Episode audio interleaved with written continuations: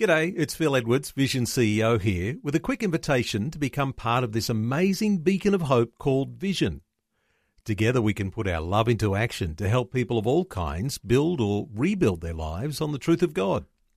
Please consider the part you can play during our upcoming Visionathon appeal, remembering that it's your support that makes Vision possible, including this podcast. This podcast is made available by Vision Christian Media thanks to the generosity of our supporters. Your donation today means great podcasts like this remain available to help people look to God daily.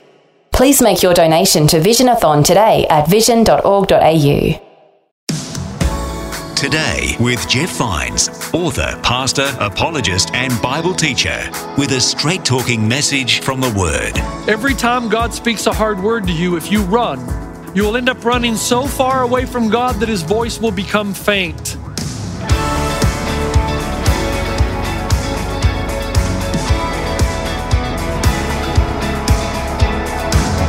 Today with Jeff Vines. Hi there, I'm Bill. It's good to have your company again on Today with Jeff Vines. And we're continuing with Pastor Jeff and his message about how God will send us encouragement when we grow weary and afraid. It's just one of the seven principles we find in Judges chapter 6 in the life of Gideon. So here's Pastor Jeff with the rest of his message on Today with Jeff Vines.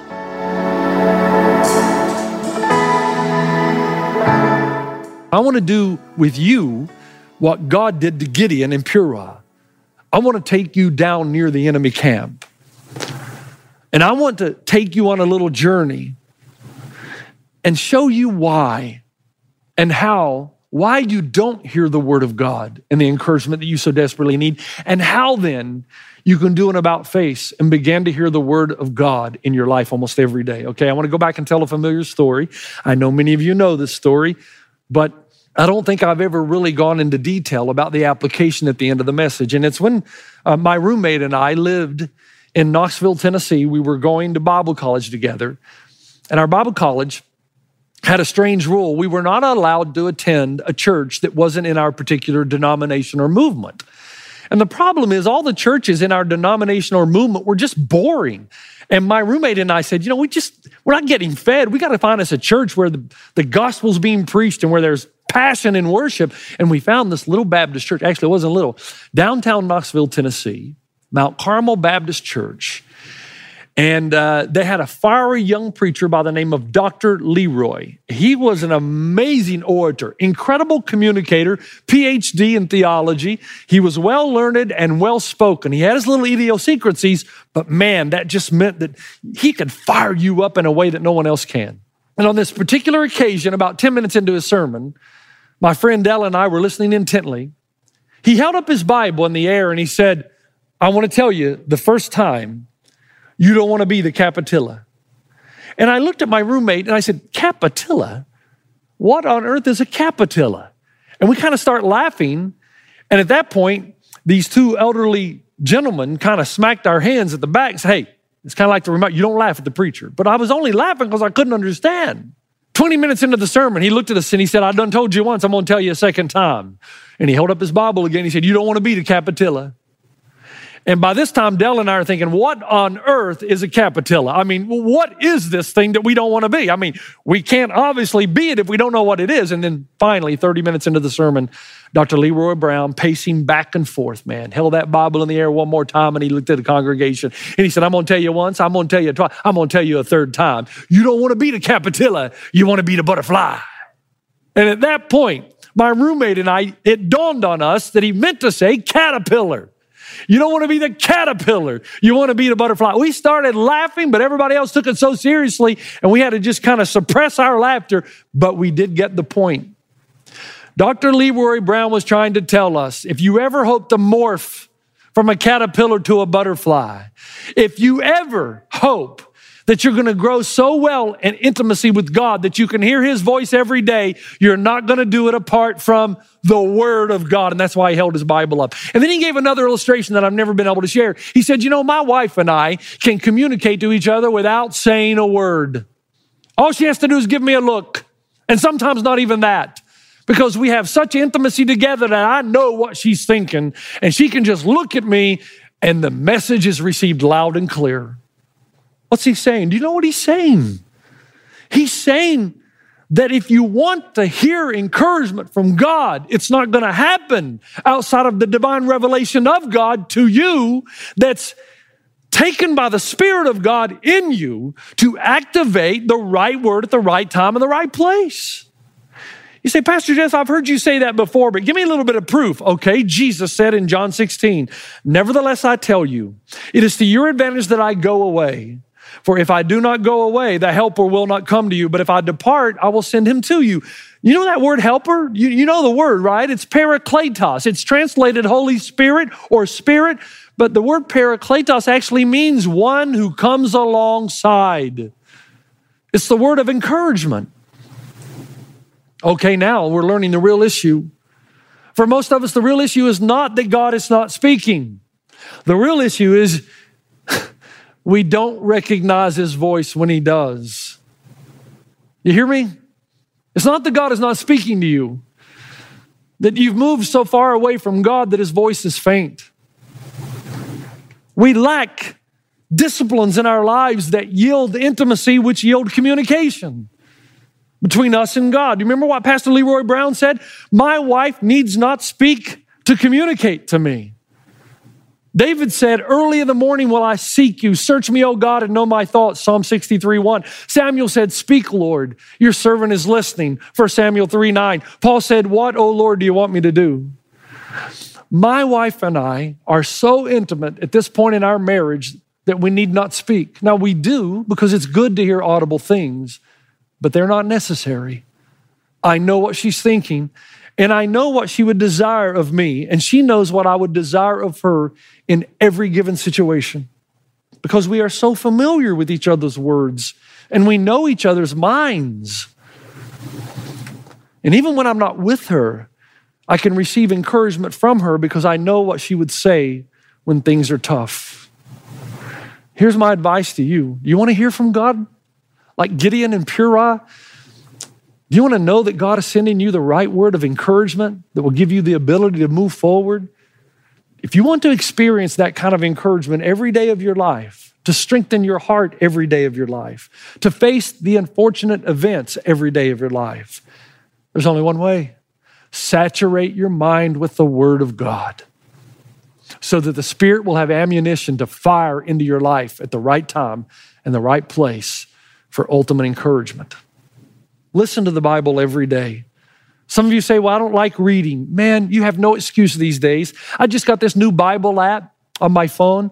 And at night, before I go to bed, I just push play and it actually reads for me the Bible and I can listen to the story of the narratives. Right now, I'm in the book of Acts and I'm learning again the power of the early church. Get the Bible app that speaks to you, get an audio app. Read whatever you have to do, but saturate your mind with the Word of God. It is the only way forward. You can even get the one with the American reading the Bible, putting on his best British accent because he thinks the Bible sounds more spiritual that way. I don't care who reads it, just read it, listen, just do it. You will not believe the encouragement you will find every day as the Spirit of God fires the right word at the right time in the right place for the victories of your life. Hey, do you know something? Who is the happiest person and most content man that I know? You know who it is? And for those of you who don't know this name, let me describe him for you. His name is Pastor Phil. Pastor Phil is African American. He is an incredible man of God. He does not have a lot of money. He lives very, very conservatively, meagerly.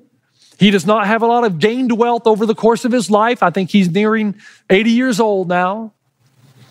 He does not live in luxury. Uh, Pastor Phil is someone that doesn't have uh, perfect health. He's always battling illnesses. He was actually in the hospital a couple of weeks ago, battling fluid around his heart. So you can't say that this is a man who has a life as on easy street. And yet, Pastor Phil is the most content, happy, joyous man that I know. And here's one thing that you will never hear Pastor Phil say you will never hear him say that he does not feel or hear from God. Why? Because I know no one who has saturated their mind with the Word of God like Pastor Phil has. That's why when you ask him a question, he usually quotes a scripture. When you give, when you ask him for advice, the wisdom he gives you comes straight from the heart of God. The needle of a compass constantly turns to the north, and our present thoughts go in a certain direction. All of us. And they tend to go in the direction of that which we have put into our souls. Garbage in, garbage out. Spiritual things in, spiritual things out. God has to become the pole star of your being in order that you can hear him every day of your life. And you only do that when you saturate your mind with the word of God through intimacy with God. And then your thoughts flow directly and naturally toward him. Now, quickly, can I tell you the conversation killer? What stifles our ability to hear the word of God? Not only a lack of discipline, but if there's something in your life that God has been challenging you to do for a long time and you simply will not obey Him, that is going to stifle. You know, the Bible talks about grieving the Holy Spirit, the Spirit in you, the language of God in you, and yet God convicts you, but you grieve the Spirit. The Spirit becomes saddened because you simply are determined to live in disobedience.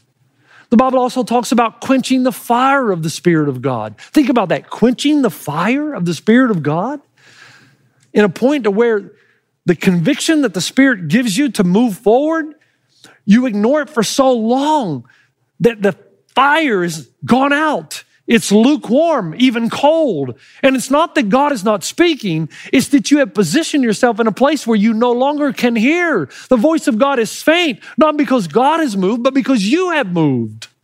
I can tell you that the hardest thing God ever asked me to do at this point in my life was to go into those prisons of Rwanda the first time. I had lived in Africa, I knew what could happen in those prisons. And I want to tell you the night before, even though God had said, This is what I want you to do, I want to tell you, I did not want to do it. I said, God, use somebody else. These guys that I'm with, they don't understand the danger that we're in. And it's almost like God said, Jeff, Listen to me. Trust me. Do the hard thing. Am I not a God of grace? Am I not a God of power? Am I not a God who will never leave you or forsake you? Am I not a God who has your best interest in mind? It's almost like God said to me through scriptures make up your mind what you think about me, what you think about your life, what you think about your death, what you think about suffering. And I want to tell you, when I went through those prison doors and I preached the good news of the gospel and I left that day, that night, I have never felt God to the degree that I felt Him then. You say, well, of course, Pastor Jeff. I mean, that's pragmatic. It was adrenaline. Then you don't know me. I am not a seeker of adrenaline. I sat in the hotel room while my kids rode the roller coasters. That's me. I sat in the hotel room while the kids jumped off the Victoria Falls Bridge with their mother and their grandfather, who was 76 years old at the time. I sat in the cafe and had a coffee with my mother in law, who was 75 at the time, while my kids and my wife and their friends walked with lions in Zimbabwe. I am not a thrill seeker. I am not the thrill seeking personality. Mine is one of safety when it comes to the wild. But where God is concerned, I have noticed in my life a pattern when I have done the difficult thing that God has asked me to do, when I've been frightened, when I've been scared, when I didn't really want to do it, but I did it anyway, I heard the voice of encouragement from God like no other time in my life. I sensed the presence of God like no other time in my life. I felt a sense of heaven like no other time in my life. Every time God speaks a hard word to you, if you run, you will end up running so far away from God that his voice will become faint. God has not moved. You have. Repent, obey, trust, and see if you don't feel the presence and the power and the wisdom of God. And see if you will not experience the right word at the right time and the right place as you saturate your mind with the word of God, that the wisdom and the power of God begins to overwhelm you. Had Gideon disobeyed God, at any point, he would have had failure, defeated. And you think about what would have been at stake the salvation of the people through whom the Messiah would come. God will send you encouragement when we grow faint hearted. And He does it through the disciplines of our lives in proximity to intimacy and in proximity to His Word. Now, let me finish this sermon. I don't know how many of you know, but Dane Johnson, my buddy who has led our men's ministry for years, is actually retiring at the end of this year. He tells me the story of when his son Matt was wrestling and was actually on the wrestling team. He was a freshman at West Covina High School. He said the best way to describe Matt, though, when he was a freshman in high school, would be the Pillsbury Doughboy. He had rosy cheeks, lots of flab, and a big white marshmallow. That's what he looked like. And he had just started wrestling in middle school and had determined that it was the road he wanted to take. Dane says, but now he's in high school. And he said, I went down to the gym at his first freshman sophomore wrestling match, and I wanted to see Matt wrestle in high school. When I arrived, though, Matt met me at the door and he had a little conversation. He said, Dad, I'm not wrestling for the freshman and sophomore today. I'm wrestling on varsity. He said, Our 215 pound weight division participant is sick and he can't wrestle. So coach asked me to wrestle in his place. Dane says, Matt, he, he didn't even weigh 200 pounds. He was underweight and understrong. This was a 14 year old against a 17 year old. And not just a 17 year old wrestler, this was the defending varsity league champion. This was a senior versus a freshman. This was a kid just entering into puberty versus a kid with chest hair coming out of his singlet. This was a boy versus a man. Dane said, I took one look at this big kid and I just began to pray, God, I pray that my son Matt comes out of this physically and mentally intact. Lord, please don't let him get injured and don't let him lose his confidence and lose his passion for wrestling. Lord, I'm praying to you for a miracle. Dane said I could barely watch it, so I ran to the top of the bleachers and sat way up high. But somewhere during the match, Dane said, My pride got the best of me. So I started yelling, Go, freshman, you can do it. Come on, freshman. Go on, freshman. Hold your ground, hold your position.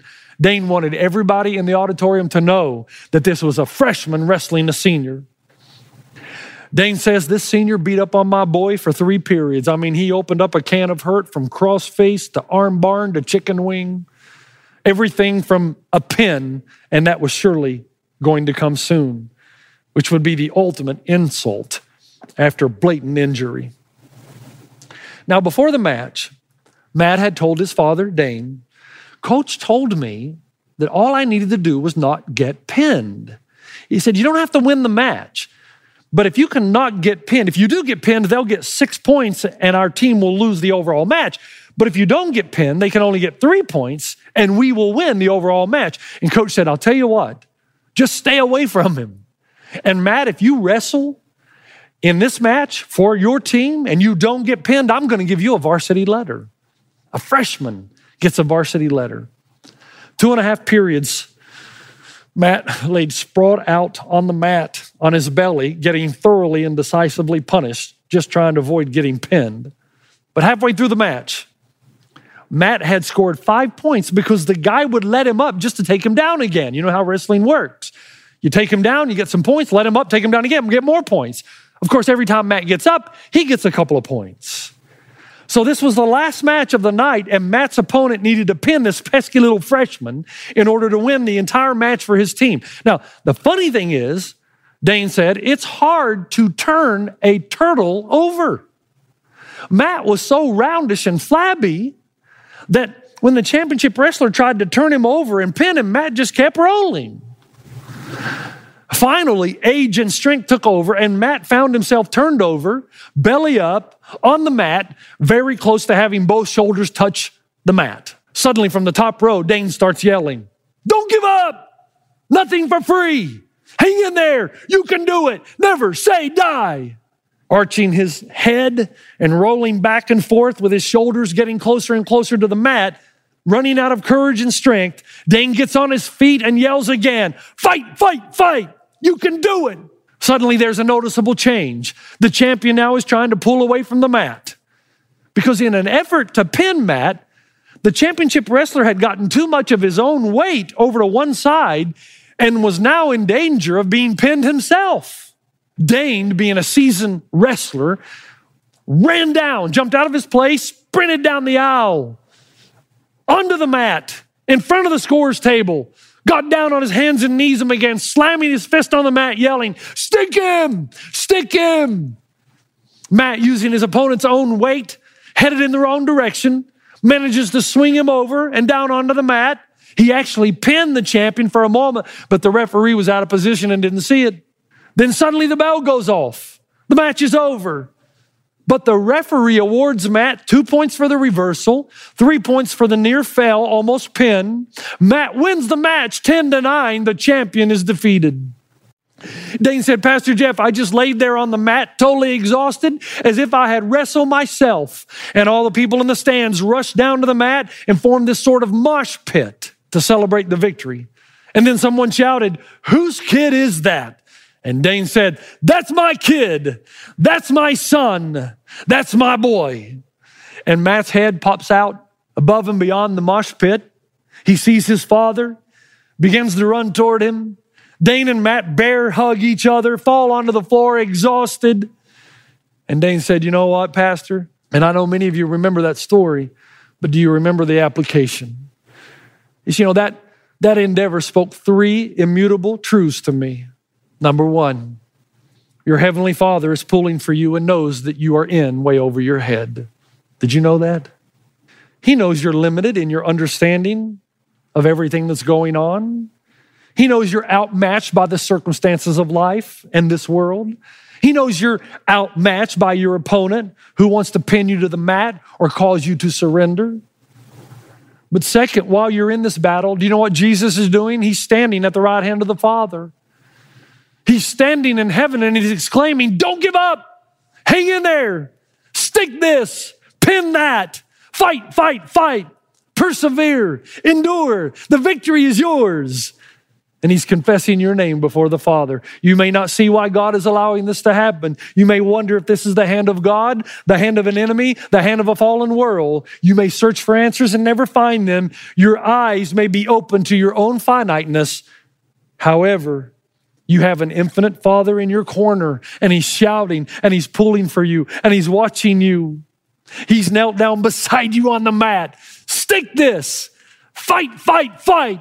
You're this close to an extravagant eternal victory. The way you're handling this wrestling match is compelling to everyone around you. The way you live and the way you die brings people far from God into His presence forever. And when you've won the match and completed the task, your Heavenly Father runs out on the mat, celebrates with you, and yells at the top of his voice, That's my son. That's my boy. That's my girl. That's my daughter. And thirdly, no matter how much noise and confusion is going on around you, no matter what the enemy's trying to pin you down, you will always hear the voice of your dad. Don't worry that your opponent is intimidating or even life threatening. Fight the good fight, keep the faith, for I hold the keys to life and death. God moves in a mysterious way, his wonders to perform. He plants his footsteps in the sea and rides upon the storm. You fearful saints, fresh courage take. The clouds you so much dread are big with mercy and shall break with blessings on your head.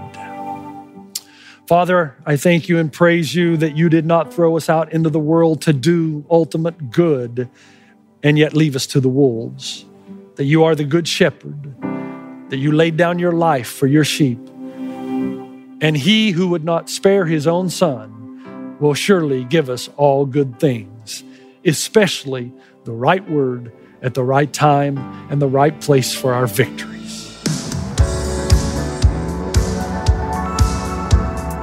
Well, that's the end of another principle found in Judges for us to apply to our lives about how God will send us encouragement as we grow weary and afraid. I hope that's been encouraging for you.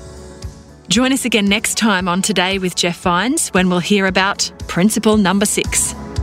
Oftentimes we set about to do something that is honorable and worthy, but we get ahead of God and we're often defeated because we insist upon our power and our wisdom and our resources.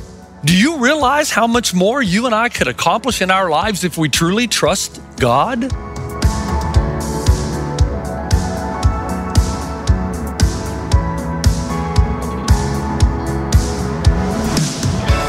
Today with Jeff Vines. For more from Pastor Jeff, head to vision.org.au forward slash Jeff Vines.